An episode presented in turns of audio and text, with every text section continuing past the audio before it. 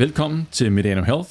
Mit navn er Henrik Duer, jeg er træningsfysiolog, og i denne udsendelse, der skal vi tale om fedtprocentmålinger, og mere præcis, hvordan man laver en god fedtprocentmåling.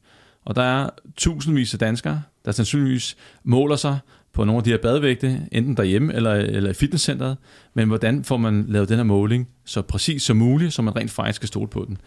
Og det er faktisk ikke kun øh, almindelige mennesker, der tester sig selv. Det er jo også et, øh, et redskab for mange persontrænere, fysioterapeuter. Den bliver også brugt på, på hospitaler. Og der er det også super vigtigt, og måske endnu vigtigere, at man sørger for, at man har en måling, man kan stole på. Så hvad skal vi igennem i den her podcast her? Først skal vi helt ned i definitionen, hvad er en, en fedtprocent egentlig, og hvorfor giver det mening at, at måle på den? Og så er der også sådan, at fedtprocent er ikke alt.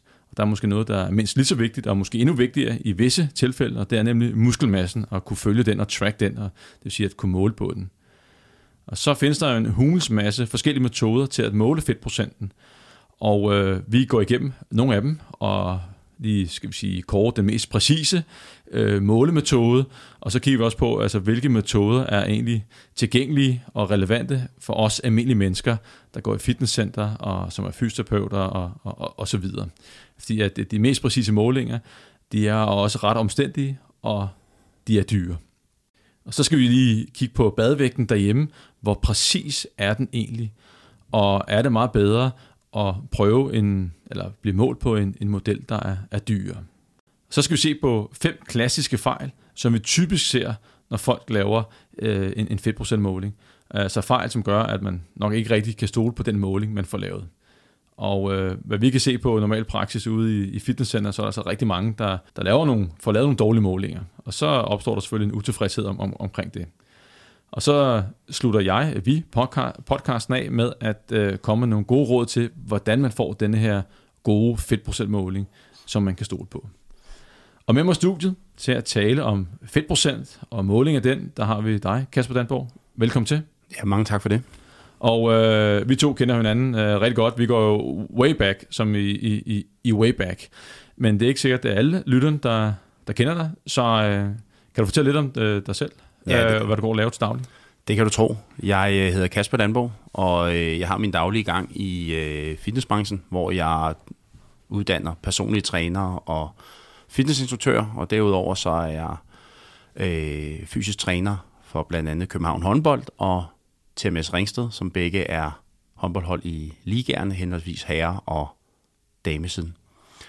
Øh, jeg er uddannet sportsfysiolog fra København Universitet, har en kandidatgrad derfra, og har primært fokuseret mit, øh, mit virke siden øh, jeg graduerede i tilbage i 2008 på, øh, på øh, sport og, og, og fitness inden for typisk fit, øh, fysisk træning. Og 5%, nu nævnte du, du håndboldspillere. Du bruger vel også den her 5% måler i, i praksis, i formål fedtprocenten. Hvad, hvad, og måske også på muskelmassen. Hvad, hvad går du op i, når du laver? Hvad kigger I efter på elitehåndboldspillere? Ja, det, det kan du tro. Vi bruger det, øh, vi bruger det faktisk øh, på, på månedlig basis, fordi ellers er det, er, er det svært at se, om, om, om der rent faktisk sker noget øh, inden for den træning, vi laver. Øh, vi kigger på, på typisk to ting, og det er på muskelmassen, og så på, på, på fedtmassen. Og øh, jeg vil sige, inden for de her sportsudøvere, øh, generelt er de, er de rimelig veltrænede, så øh, den største udfordring er faktisk øh, at følge muskelmassen løbende. Muskelmassen er jo vigtig for at bibeholde både deres fysiske præstationsniveau og ikke gå ned øh, på, på, på skader, der lignende, grundet manglende styrke hen over en sæson. Så ved at følge dem, så kan vi se, om vores træning virker, og om der er for lidt styrketræning i perioder, hvor der er mange kampe. For der vil vi se, at deres muskelmasse falder. Og hvad med sådan noget som, øh, altså skader er, er jo hyppigt hos håndboldspillere, og jeg ved ikke, hvor forekomsten af knæskader er størst, om det er hos kvinder eller hos mænd, og så er der måske skulderskader andre steder. Men når de kommer tilbage efter sådan et, et, et forløb, hvor de måske har haft benet, øh, der har været en korsbåndsskade eller noget andet, øh, kan man så se øh, på muskelmassen, at, at, altså, at der er sket en forandring, at, at de har mistet muskelmasse? Ja, særligt med, med, med, med det rette udstyr, der, der er forskel på målingerne, øh, øh, man kan benytte sig af. Men, men, men, men på den metode, vi bruger i, øh, i øh, København håndbold og, og TMS, der øh, har vi muligheden for at øh, diktere, om der er røget muskelmasse øh, henholdsvis på det ene øh, side af kroppen kontra den anden, og om der i det hele taget er røget noget øh, på hele kropsniveau. Så vi bruger det til at se både på genoptræningsniveau, hvor meget taber de under en, en øh, rehabiliteringsperiode, og, øh, og hvornår de er tilbage i, i, øh, i de vante øh, rammer. Og hvad så, når øh, sæsonen stopper, og, og de kommer tilbage igen? Er de øh, gode til at øh, vedligeholde deres form? Nu skal, skal ikke hænge nogen ud, men, men hvad er der sådan en praksis? I kigger også på, øh, nu kommer hun igen om 3-4 måneder, eller hvad det måtte være. Hvordan ser det ud med, med deres muskelmasse? Formår de at holde den, og hvad med fedtprocenten? Fordi at, jeg kan jo huske, nu tænker jeg fodbold, at når fodboldspillere, nu generaliserer lidt her, tager, øh, der er nogle historier om, at der er nogen, der, der tager lidt på hen over sådan en ferie. Er der også sådan øh, i håndboldverdenen? Det, at der er nogen, der gør det? Der kan jo altid være, der kan jo altid være enkelte spillere, der gør det, men jeg vil sige, dem, øh, dem, de, de, de spillere, vi har i, i, i toppen af ligaen, øh, særligt i København håndbold, øh, hvor jeg har været i en 4-5 sæsoner nu, der er det sådan, at, at, at vi har faktisk kun pause, sådan rigtig ferie hen over sommerferien i en, i en, i en fire ugers tid, måske fem uger. Øh, Øh, og resten af tiden er der faktisk træning eller, eller, eller, eller kampe, der, der starter øh, fra, fra september allerede. Så øh, generelt i, i perioderne, hvor der er pause, er de rimelig fornuftige til at holde øh, fedtmassen øh, nede. Men vi kan se hen over en periode, hvor der har været pause, at de har haft mere tid til styrketræning, øh, fordi der ikke er nogen kampe, der influerer på det. Og dermed så kan de bygge muskelmassen op øh, der, og der kan man typisk tage 1-2 kilo på hen over øh, en, en, en rolig periode øh, på, på måske en måned og halvanden.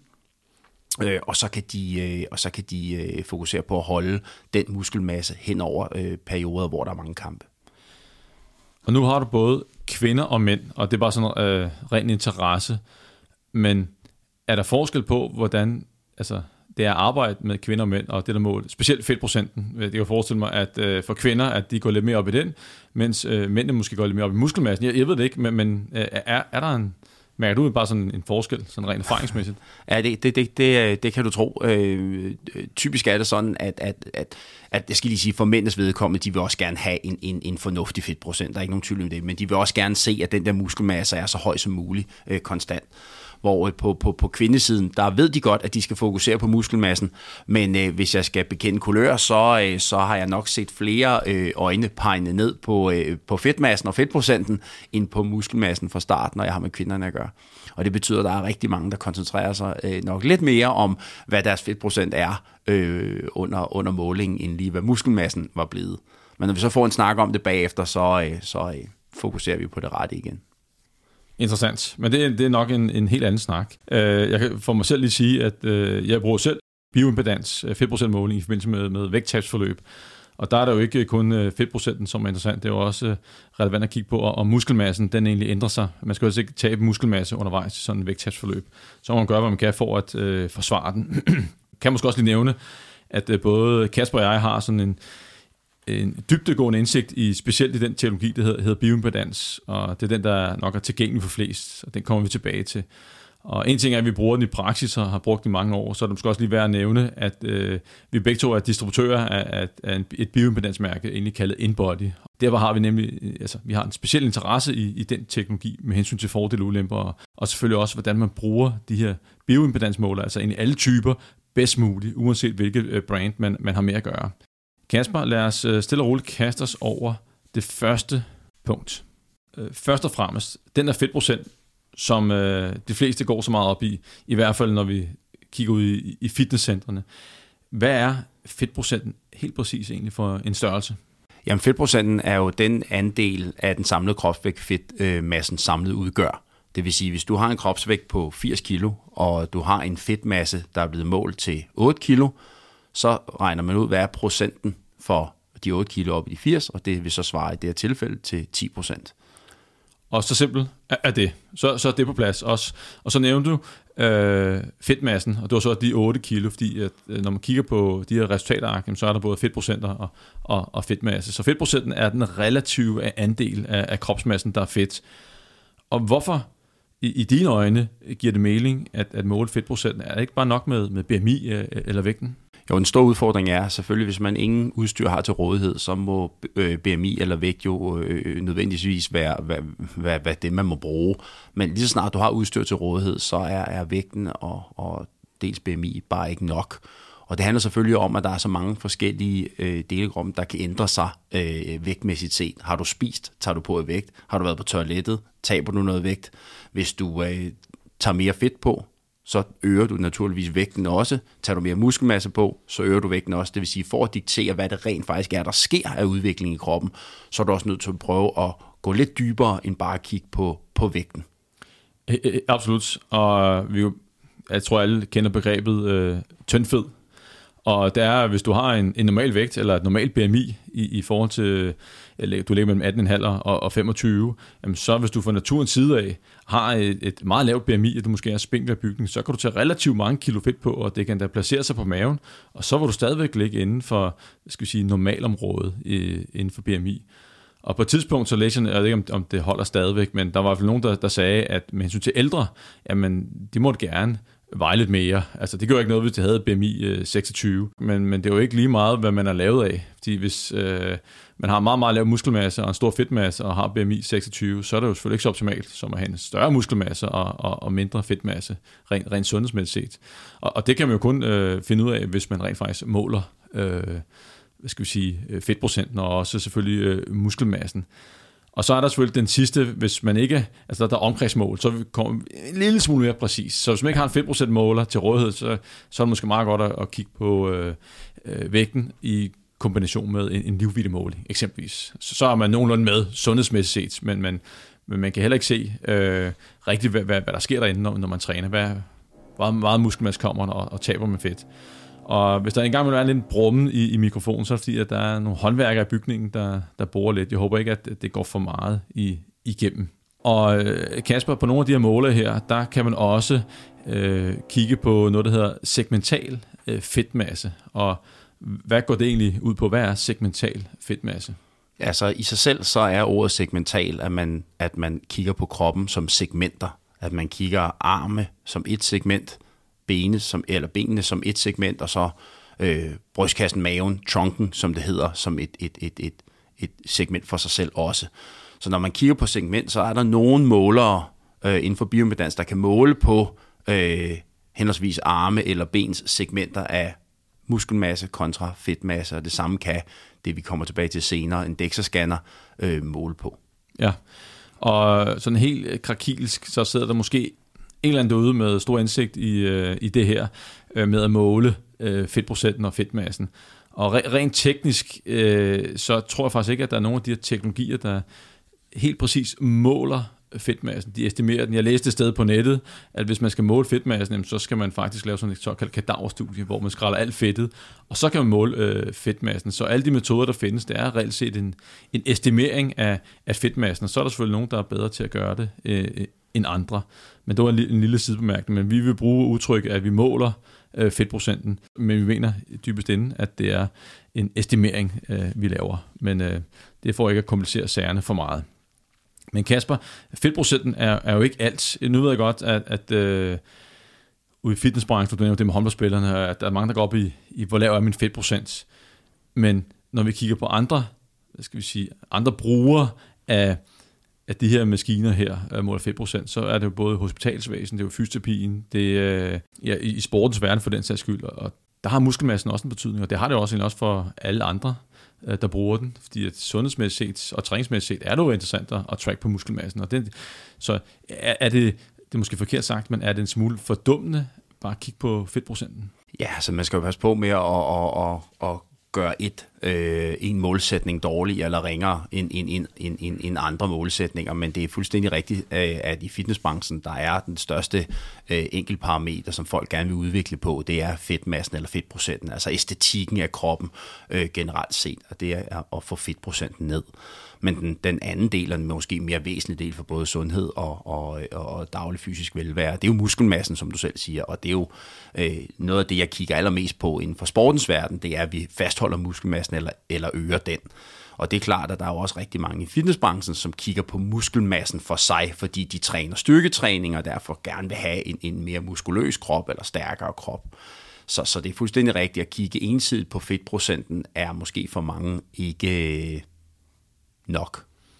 Ja, specielt hvis vi kigger på, på det ældre segment, og øh, altså, der ved jo, at en, en lavere muskelmasse er lige med en, en lavere styrke, og en lavere styrke, det øger risikoen for, at øh, folk øh, hvad skal, vi sige, skal have hjælp til dagligdagens gørmål, måske øh, stok rollator, eller have en socioassistent, der kommer forbi, og dermed også nedsat livskvalitet for, for personen. Og der er fedtprocenten måske ikke så relevant. Der er det mere at kigge på, øh, jamen, hvor stor en muskelmasse er, er der egentlig. Og øh, vi ser der også øh, nogle steder ude i fysioterapien, at, øh, de kigger på, at når man får ældre ind, altså en ting er at lave styrketest, det fortæller jo bare noget om styrken, og der er jo en stor neural komponent her, altså nervesystemet, at som også bliver trænet. Men, men så udover de, de tracker på, på selve det, så kigger de jo også på muskelmassen for at se, om interventionen, forløbet egentlig har, øh, hvad skal vi sige, øh, den maksimale effekt, både på nervesystemet, men også på, på muskelmassen. Og så vidt jeg, jeg, jeg også har forstået, så at det, hvis man skal opereres, øh, når man er ældre, så øh, jo bedre stand man er, jo større muskelmasse man har, øh, når man går ind til operationen, jo mindre er risikoen inden for komplikationer e, efterfølgende. Så i nogle brancher, øh, der, er, der er det meget sjovt, at de bruger den såkaldte fedtprocentmåler til at øh, tracke muskelmasse. Der er det mere måske relevant at kalde det for en muskelmassemåler. Det er fuldstændig rigtigt. Der er forskellige hospitaler, der, der til de her øh, øh, ældre øh, patientgrupper rent faktisk bruger øh, bioimpedansmåler til netop at estimere, hvad muskelmassen er under indlæggelse. Og det er helt tydeligt at se, at hvis man har haft øh, et, et, et, for eksempel en, en, en, et, et, en faldskade hos en ældre øh, person, som måske skal ligge på hospitalet, mere eller mindre sengeliggende, i, i måske op til en måneds tid, flere uger i hvert fald, så vil de komme ud dårligere stillet, end da de kom ind på hospitalet, og så vil det faktisk gå nedad derfra i hurtigere øh, øh, pace end, end, end, end, end før skaden. Og der er det vigtigt at kigge på, om muskelmassen falder under indlæggelsen, og man kan se, om de så kan gøre noget undervejs, men særligt, når de så kommer ud, og der snakker jeg selvfølgelig om fysioterapien af, af de ældre.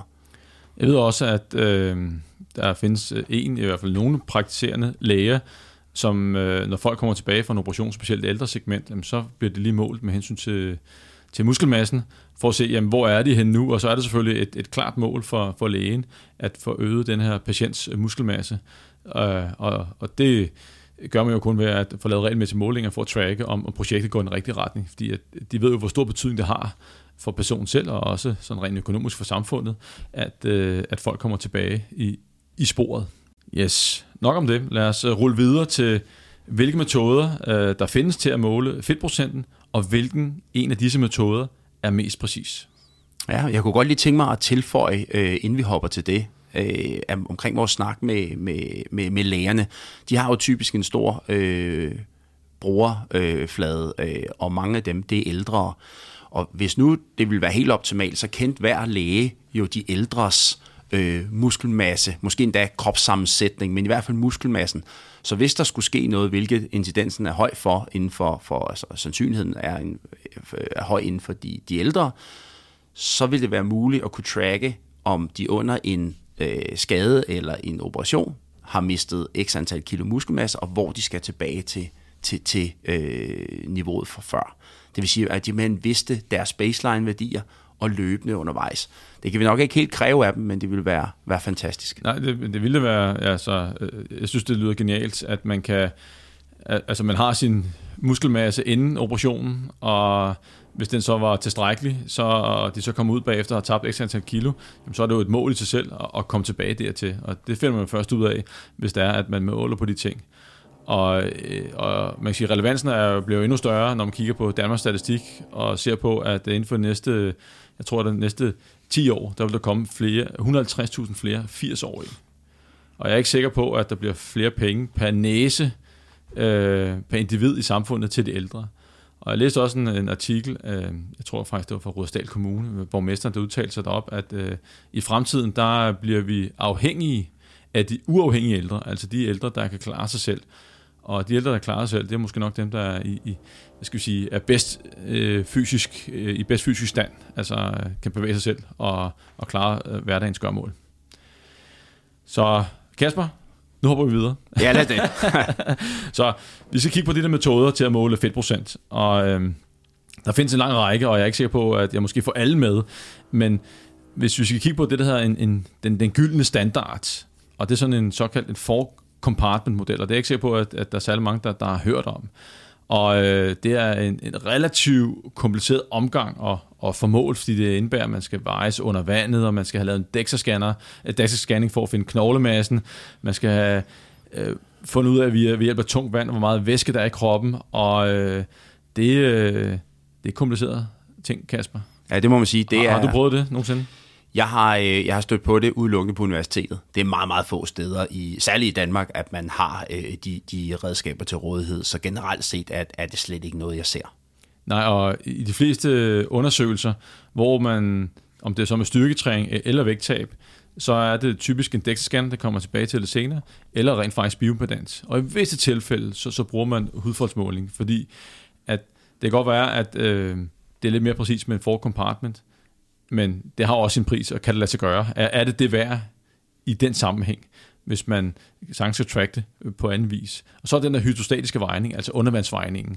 Og øh, jeg har aldrig selv prøvet det, men jeg har set, øh, dengang jeg læste på universitetet, og det er en del år siden, der havde det sådan en, en, et bassin med sådan en lille gynge på, og så kunne man sætte sig på den, og så kunne man blive sænket ned under vandet, og så puste ud al luft har du prøvet det, Kasper? Nej, det har jeg ikke, men det gjorde en af mine, mine, mine kammerater. Det er en, en, noget af en affære. Det tager noget tid at, at sætte det op, så når man er øh, 25 mennesker på et hold, så er der ikke 25 øh, pladser på gyngen, så at sige. Nej, og øh, man kan sige, tanken bag er jo, at man får fundet den der massefylde, og øh, fedt og muskelmasse ikke har den samme massefylde, og så på baggrund af det, den undervandsvejning, der nogle gange kommer, og hvor meget vand man så øh, fortrænger, så kan man få en rimelig fornuftig estimering af ens øh, fedtprocent. Og det er rigtigt, som du siger, det er jo, det er jo meget besværligt, med sådan, og det tager lang tid med sådan en undervandsvejning. Og der findes faktisk, jeg har ikke set dem i Danmark, der findes de såkaldte botpots, øh, hvor at, at i stedet for at man fortrænger vand, jamen, så fortrænger man luft. Der bliver man sat ind i sådan et, et, et kammer. Øh, en, en interessant øh, metode, men jeg har ikke øh, mødt den i praksis i Danmark. Har du det? Nej, desværre ikke. Øh, det er igen øh, noget, vi ser mest på, på universiteter og i forskellige forskningssammenhænge, særligt i USA, at de har de her øh, øh, små øh, kabiner, man i princippet sætter sig ind i. Og så er der øh, måske den, den berømte DEXA-scanner, og den er jeg sikker på, at øh, mange af lytterne har, har måske læst om øh, eller hørt om.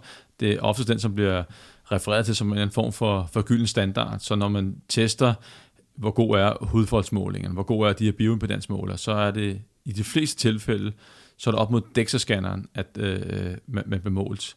Og DEXA-scanneren, det er sådan en, øh, det er sådan en seng, øh, hvor man ligger ned stort set, og så bliver der kørt sådan en scanner hen over en, og så bliver man øh, hvad skal vi sige, gennemfotograferet, og så kommer der en, øh, en nogenlunde præcis estimering, måling af, hvad hedder det, af ens øh, muskelmasse og fedtmasse. Men oprindeligt var det øh, tiltænkt som at man kunne måle øh, knoglemasse, og så har der så udviklet sig øh, siden. Og man kan sige, at DEXA-scanneren er jo en, en dyr affære. Jeg tror, den koster for en halv million op efter, og det kræver virkelig noget at betjene den, så den finder man heller ikke i fitnesscenter eller offentlige klinikker, Kasper. Det er vel kun universiteter og hospitaler, der har sådan en. Ja, det det, det er, og det, det, det, udover at det kræver øh, mandskab og betjene den, og det tager længere tid, og det er omstændigt osv., så, så bruger man det typiske forskningsforsøg eller enkelte steder netop på grund af, af øh, medicinske behov, altså en eller anden form for, for, for knoglemåling. Øh, Ja, og den bliver tit, hvad skal vi sige, løftet op som den, øh, den, den super præcise metode, men ligesom så meget andet, så har dæksagen selvfølgelig også sine udfordringer. Og jeg kan personligt huske, at øh, for nogle år tilbage, øh, det var faktisk i Fitness Institute, regi, Kasper, jeg kan godt huske, hvor vi fulgte nogle bikini fitness-atleter, øh, 10 måneder ude og op til, til en konkurrence, og så DEXA-scanner vi undervejs for at se, hvad skete der med øh, muskelmasse og fedtmasse. Øh, byggede de muskelmasse op i opbygningsperioden, og hvad skete der i cuts? Øh, røg muskelmassen også der, udover fedtprocenten kom ned. Men jeg kan huske, at der var en lille krise undervejs, og det var, at øh, softwaren på DEXA'en skulle opdateres. Og så tænker man, DEXA-scanner er bare en DEXA-scanner. Øh, nej, det er det ikke. Er software ikke bare software? Nej. Det betød faktisk, at øh, der kom en, da vi softwaren blev skiftet, så ændrede alle fedtprocenterne sig. Så alt måtte tilbagerettes. Øh, det var relativt øh, øh, kompliceret. Så ja, DEXA-scanneren har sine udfordringer. Jeg kan da også huske, at øh, når de her øh, piger var det, der begyndte at kotte, så var der mange, der fjernede virkelig mange kulhydrater, og så ryger der også noget væske fra kroppen. Og på DEXA-scanneren i et tilfælde husker det i hvert fald som, at det så så det ud som tabt muskelmasse. Så, så der er helt klart også nogle udfordringer med, med, med DEXA-scanneren. Nå, lad os komme ned ad listen. Nu øh, kommer vi til mere tilgængelige metoder. Der er hudfoldsmåling, den er hudfoldstang, og så er der, øh, det kender de fleste, at man skal med trøjen, og så øh, bliver man målt med sådan en, en form for en lille klemme, der måler, hvor, hvor tyk er den her hudfold, og så kan man på baggrund af, af hudfoldstykkelsen forskellige steder på kroppen, så kan man så udregne en, en fedtprocent. Og så er der bioimpedansen, og det er nok den mest udbredte, mest tilgængelige. Den er stort set i alle fitnesscentre, og mange har den øh, derhjemme. Øhm, det hvor man egentlig måler modstanden i kroppen, og på baggrund af det, så, øh, så finder man øh, fedtmasser, muskelmasser osv. Og Kasper, nu er vi ved øh, de, sådan, de mest tilgængelige metoder, og hvis vi tager hudfoldsmålingen, øh, det var hot på et tidspunkt, men den er ligesom tabt kampen lidt til, til bioimpedansen. Hvad, hvad, altså, kan du nævne nogle fordele og ulemper ved hudfoldsmålingen?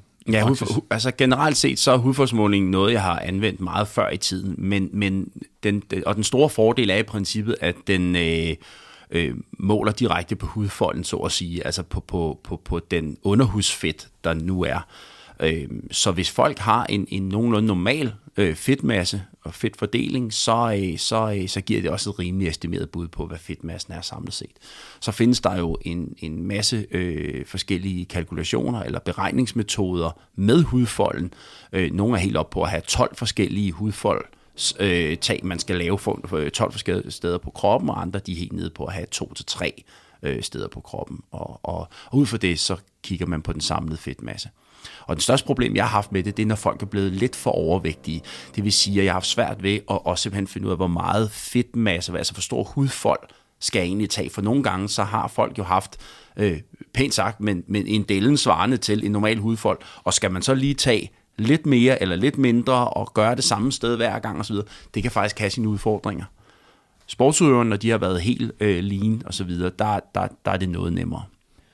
Og man kan sige, at øh, det kan godt være, at metoden er meget billig, øh, men det kræver virkelig, at man har masser af erfaring, og man har trænet i det. Jeg kan huske blandt med de her bikini fitness piger. Altså, vi træner dem ikke, øh, vi gennem heller kostråd, vi fulgte dem bare og noterede kost og træning og, og de ting der. Og de kommer alle sammen med deres træner, som havde målt fedtprocent på dem, og i langt de fleste tilfælde har de gjort det med hudfold. Og op mod dæksagen, øh, og jeg skal ikke hænge nogen ud, men lad os sige, at de fleste var meget skæve i forhold til, hvad de har fået mål med, med, med hudfolk. Men det bliver brugt øh, også hos Team Danmark, så hvis du er meget rutineret, og du har med atleter at gøre, så giver det måske meget god mening. Men det har også den anden udfordring, at, øh, at man bliver nødt til ligesom at smide overtøjet, øh, trøjen. Øh, og hvis man er lidt øh, overvægtig og ikke så glad for at vise sig frem, så, så er det jo en, en, en udfordring at, at smide tøjet. Det er fuldstændig rigtigt. De fleste øh, atleter eller sportsøvere har måske ikke den udfordring, fordi det er på et hold, de er vant til at være i omklædningsrummet sammen, og de ser hinanden hele tiden og alt det her, sammen med træneren.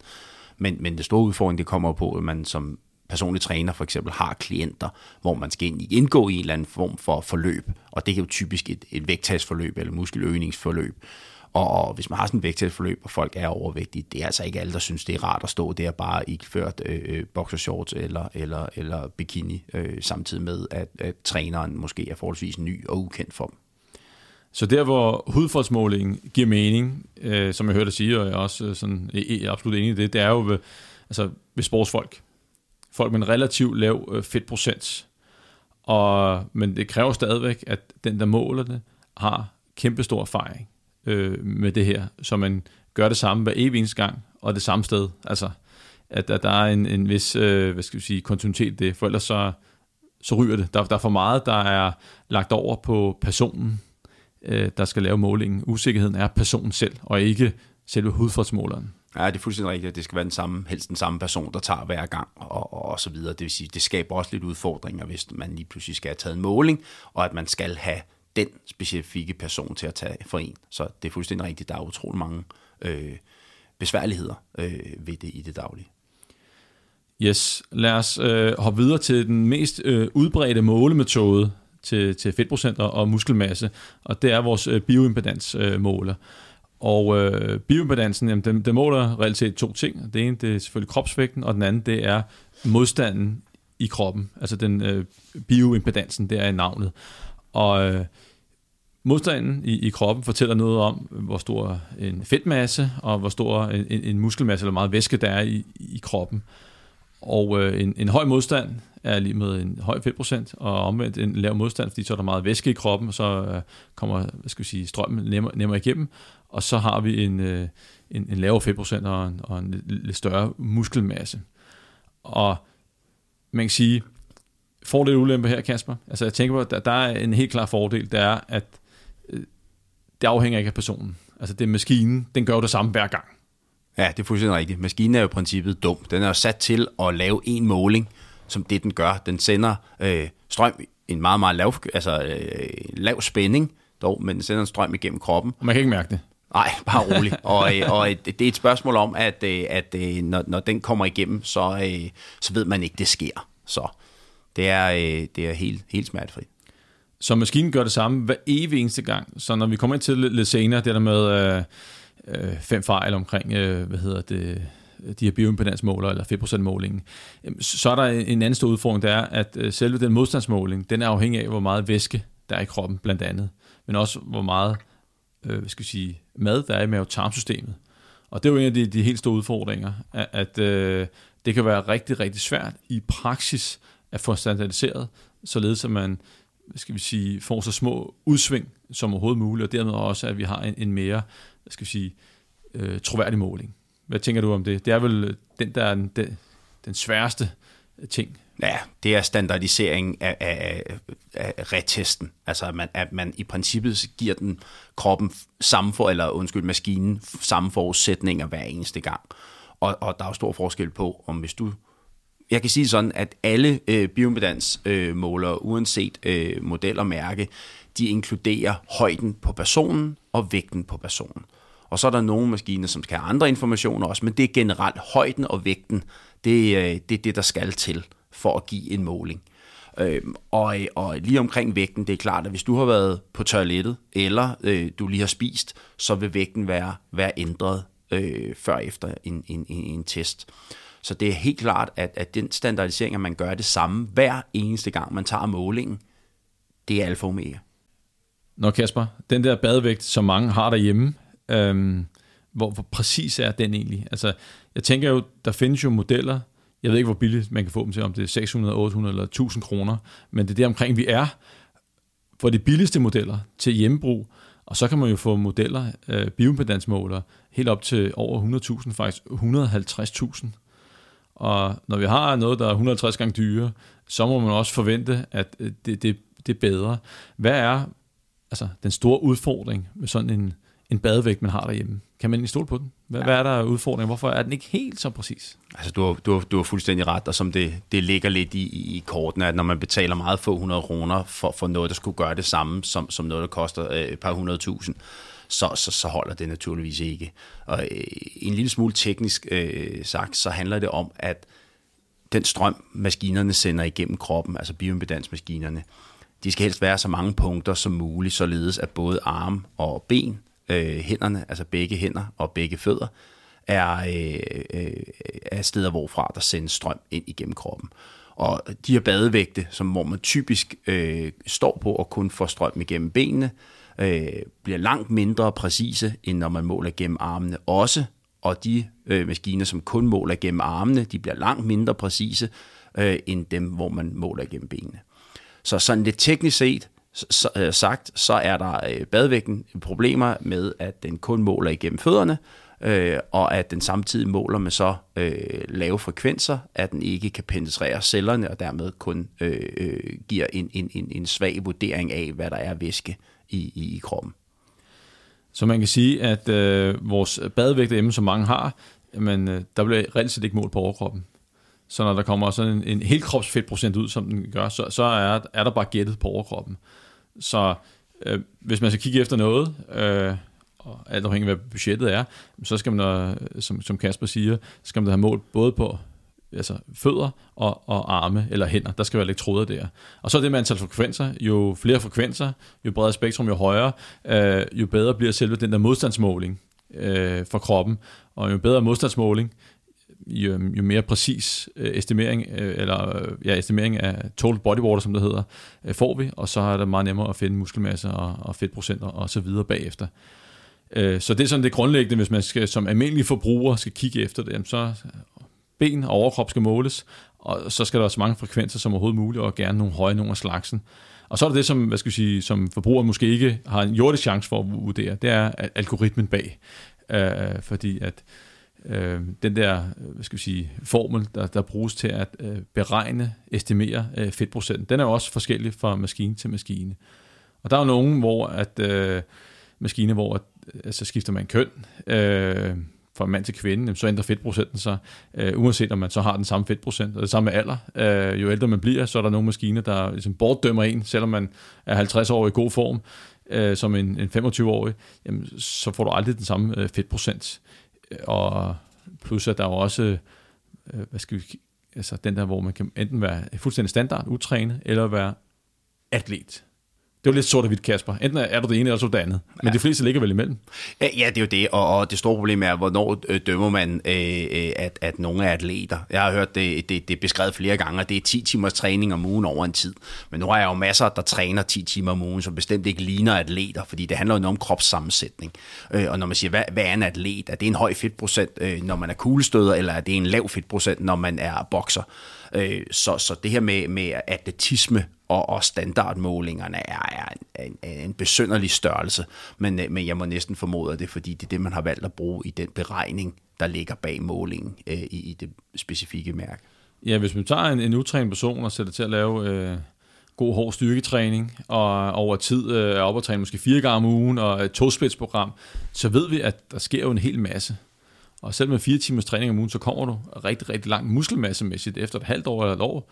Men er du så standard? Eller er du atlet, bliver du målt på standard, så bliver du helt klart, øh, hvad skal vi sige, din fedtprocent bliver overvurderet, den bliver for høj, men ryger du over på atlet, jamen, så er den nok øh, for lav. Øh, så det er sådan lidt, lidt midt imellem. Men øh, det er, hvad det er. Og så er der en anden ting, som er sådan lidt mere sådan til fysioterapeuter og øh, i forskningsregi. Øh, det er, altså specielt hvis man har med ældre mennesker at gøre, der er også nogle af de her måler her, som kigger på, øh, hvad skal jeg sige, ekstracellulær væske op mod, øh, hvor meget total body water. Altså egentlig om, om der er ødemer, Kasper. Er, er det, øh, hvorfor er det relevant? Ja, det, det, er ikke alle, det er ikke alle maskiner, der kan det, og, og, og nu går man et skridt dybere, for nu kigger man ikke bare på, hvad den samlede mængde af væske i kroppen er. Nu går man ind og ser på, hvor, hvor den her væske er deponeret, altså hvor den befinder sig henne.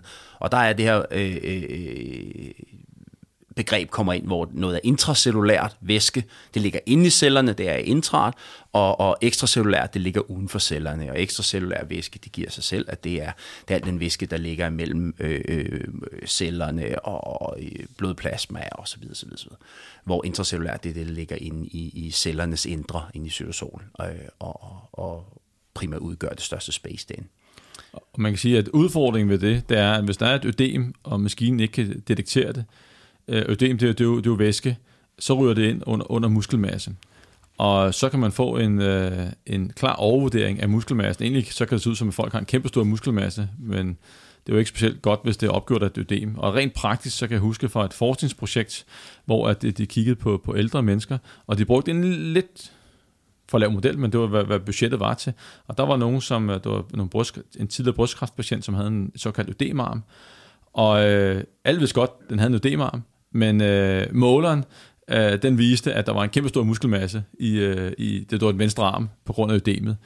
Og, og det er jo lidt udfordring, også specielt hvis man, som vi var inde på tidligere, hvor vigtigt det er at tracke ældre mennesker og kunne øh, vurdere deres øh, muskelmasse ordentligt, så tænker jeg, at øh, så er det relevant at, at kunne øh, spotte øh, ødemer på segmentalniveau. Og det, det kan de helt store maskiner. Øh, det er ikke så relevant for almindelige mennesker i, i fitnesscenteret. Nej. Men det er måske en sidste ting, man skal kigge efter, hvis man er øh, fysioterapeut, og man arbejder med ældre, og man gerne vil track det, eller hvis man er øh, arbejder på et forskningsprojekt, eller på et hospital, og man har med ældre at gøre, så, så vil jeg tænke, at det er super relevant øh, at kigge på det. Ja, bestemt. Der har, øh, har, man, øh, har man budgettet til det, så giver det bare lige et ekstra, øh, et ekstra parameter til, til, til målingerne, fordi vi netop godt ved, at den her øh, ødemdannelse eller væskeophobning øh, øh, ekstracellulært øh, i, i kroppens øh, compartments, øh, det, det kan være en årsag til inflammation, det kan være en årsag til, til, øh, til hvad hedder det, nyre øh, sygdomme osv. Så, så der er altså mange ting, som kan, kan detekteres, øh, hvis man har den mulighed øh, i maskinen. Præcis. Og Kasper, nu skal vi til fem klassiske fejl, folk laver, når de, øh, de skal lave en fedtprocentmåling. Og vi har jo vores gang i, øh, i, i fitnessbranchen, og der har vi set øh, mange folk, der gør det helt forkert. Og Kasper, hvad, øh, hvad har du set i, i praksis af, som gør, det, gør ikke det her-agtigt? De, øh, de, de største udfordringer, det er, at man øh, laver testene på et tidspunkt, som ikke er kløgtigt valgt. Og blandt andet er det efter en træning, hvor man har øh, trænet muskelmassen, fyret væske ind i musklerne. Vi ved, at musklerne svulmer lidt op, når du har trænet. Du stiller dig op på den her maskine, øh, efter du har, har styrketrænet, efter du har trænet, og ser, at muskelmassen er vokset. Hvorfor er den det? det er jo fordi, der er trukket væske ind i den. Og samtidig så vil din vægt være nogenlunde stabil, hvis du ikke har brugt for meget, øh, smidt for meget væske øh, i sved, og så vil din fedtmasse være faldet. Så næste gang du så går over og tager din, din måling, så øh, måske endda før træning, som man bør gøre det, så vil du se, at fedtmassen lige pludselig er steget, og muskelmassen er faldet, øh, hvilket den jo i, i praksis på ingen måde er. Det er bare øh, et fejl tidspunkt. Og så den anden ting, jeg ser mest, det er... Og kan jeg lige kommentere på det, bare kort. Ja. Øh, og og øh, det får lige at komme tilbage til det der med, det der er så vigtigt, hvis vi skal have en præcis øh, måling på bioimpedansen, det er jo, at hvor meget væske der er i kroppen, har stor betydning for, hvor stor en modstand, der bliver målt. Så det er jo alfa og omega, at man har standardiseret, har kontrolleret væskebalancen, således at det ikke er for, altså, så usikkerhed er mindst mulig. Og det man egentlig gør her, det er, at man fucker egentlig med det hele, fordi man går ind og træner, og der kommer væske ind i musklerne, man sveder måske, og måske drikker man undervejs. Der er simpelthen for mange variable til, at, at, øh, at det her det kan gå ind og blive en god måling. Ja, det er fuldstændig rigtigt. Altid, altid tage den test før træning. Og den anden ting, det er, og det er selvfølgelig svært i fitnesscenteret, fordi man vil ikke komme øh, træt og, og mangle energi, men egentlig er det også smart at, at tage testen, før man spiser. Det vil sige ikke efter et måltid. Før et måltid. Gerne 3-4 timer, hvis muligt, efter et måltid. Øh, vi kan godt kalde det øh, fastende. Fordi du vil også ske noget, hvis du spiser 500 gram mad og putter den ned i mavesækken, så vil din vægt øges, og, og, og det vil typisk være, øh, være øh, fedtmassen, der, der bliver øget på den. Så det at faste, og det at, at tage øh, testen før træning, øh, er, er, er det bedste. Ja, og så er der, hvis jeg må byde ind med et, et punkt her, så er det med forskellige tidspunkter på dagen. Og øh, vi ved, at, at tid, rent tidsmæssigt på dagen, fra morgen til aften, så bliver der trukket væske længere ned i kroppen, ned i benene, og modstanden kan ændre sig. Plus at hvis man gør det på forskellige tidspunkter, så er det endnu sværere at, at kontrollere, hvad man har fået spise og drikke i, i løbet af dagen. Så det er at gøre det på samme tidspunkt, øh, det er en, en, en vigtig del. Og øh, en anden ting, som, øh, som ingen, altså ikke særlig mange tænker over, det er, hvis de måler sig om morgenen, men de har haft en hård træning før. Øh, og øh, for praksis, øh, en af dem, jeg hjælper, han, han, han kørte det her forleden, en, øh, en spinning team om aftenen, øh, og jeg tror faktisk, den var dobbelt, og han kom relativt sent hjem, han øh, fik en lille smule at spise, og måske ikke så meget at drikke, jamen, så kan man godt se, at der er et, et helt andet resultat på, på vægten dagen efter, fordi væskebalancen er ikke blevet genoprettet, der er ikke kommet kulhydrat nok ind i, i muskulaturen, øh, og kulhydrat binder væske. Så da han målte sig igen øh, øh, en uge efter, så var der jo uden en forudgående hård træning, så var der jo et helt andet resultat, og så kommer der stor udsving, fordi man igen ikke har øh, kontrolleret den der væskebalance. Det er rigtigt, og når man måler, øh, som man gør med bioimpedans, på kroppens øh, homeostase eller balance væskemæssigt, så er det vigtigt, at den balance er er standardiseret, altså det er den samme hver gang, så, så, så den ikke ændrer sig unødvendigt. Og så skal jeg lige tilføje, at, at, at jeg har ikke endnu set nede i fitnesscenteret, at, at folk, der tager en måling, rent faktisk formår at gøre deres øh, håndflader og øh, fodflader under fødderne, huden under fødderne, fugtig og aftørret for hudfedt. Det vil sige, at man bruger en, en, en opløsning af enten sprit og noget saltvand, således at man er fugtig på huden. Tør hud og hård hud, tyk hud, den leder strømmen markant dårligere. Så det du skal gøre hver gang, det er, at du skal have fugtet din hud, inden du laver målingen, for at strømmen kan løbe bedst muligt igennem huden, og dermed måle på de reelle øh, ændringer, der er sket inde i kroppen. Absolut. Og øh, nu, du var faktisk fem. Jeg har lige en, øh, en sidste ting. Det er det der med, at øh, det der med at måler sig for, for ofte. Øh, og så er der også nogle gange, at folk måler, tager to, tre målinger i træk. og så ser de, at øh, jamen, pludselig har muskelmassen eller fedtmassen ændret sig med, med et halvt kilo eller øh, 400 gram. Og ja, sådan er det med øh, hvad skal jeg sige, biologisk materiale, når man tester på det. Og hvis man tog øh, en blodtryksmåling og målte tre gange i, i streg, så øh, vil den heller ikke se 120 over 80 hver gang. Så vil den se 120 over 80 den ene gang, 122 over 82 den anden gang, og så et, et tredje resultat til sidst.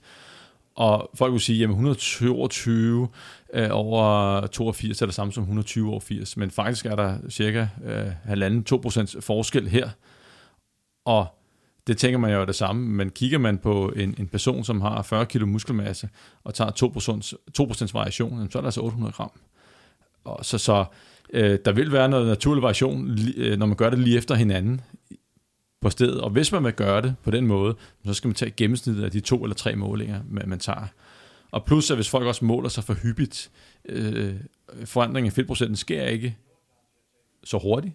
Og hvis det er, så man opererer med relativt store usikkerheder, øh, så fanger man, så bliver det bare en dårlig oplevelse øh, for selve målingen. Og det er jo også det, det der sker, når, når folk de, de bruger den forkert ude i centrene.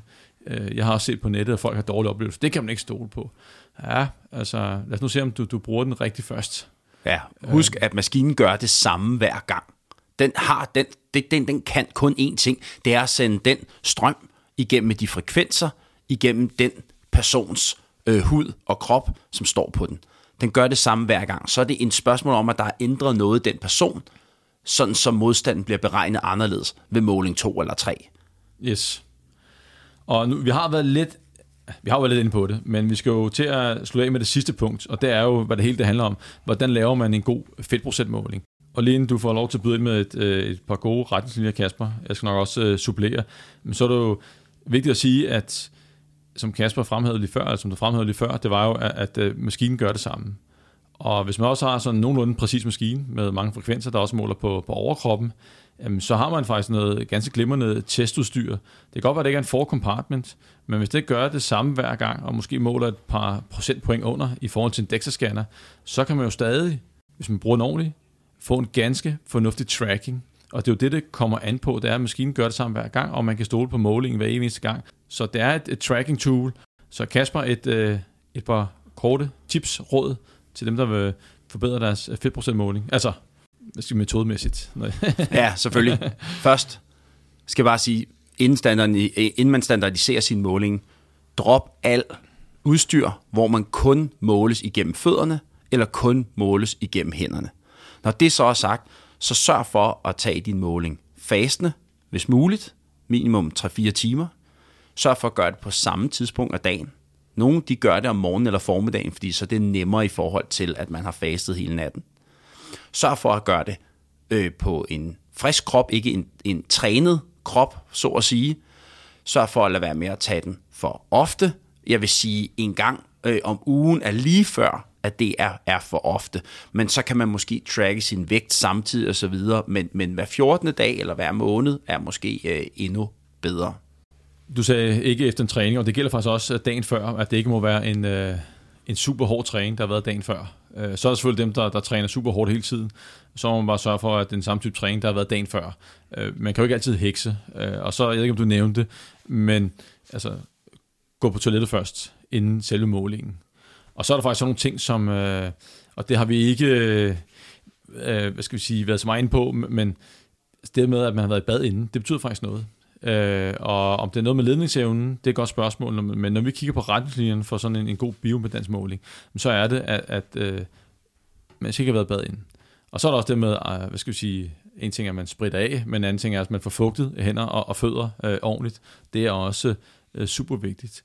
Og overholder man de her retningslinjer, så har man altså en, øh, en, hvad skal vi sige, en, en ganske fornuftig test. Og så tror jeg også, at et andet vigtigt råd, det er, at ligesom en, en form for forventningsafstemning. Hvad er det, vi har med at gøre?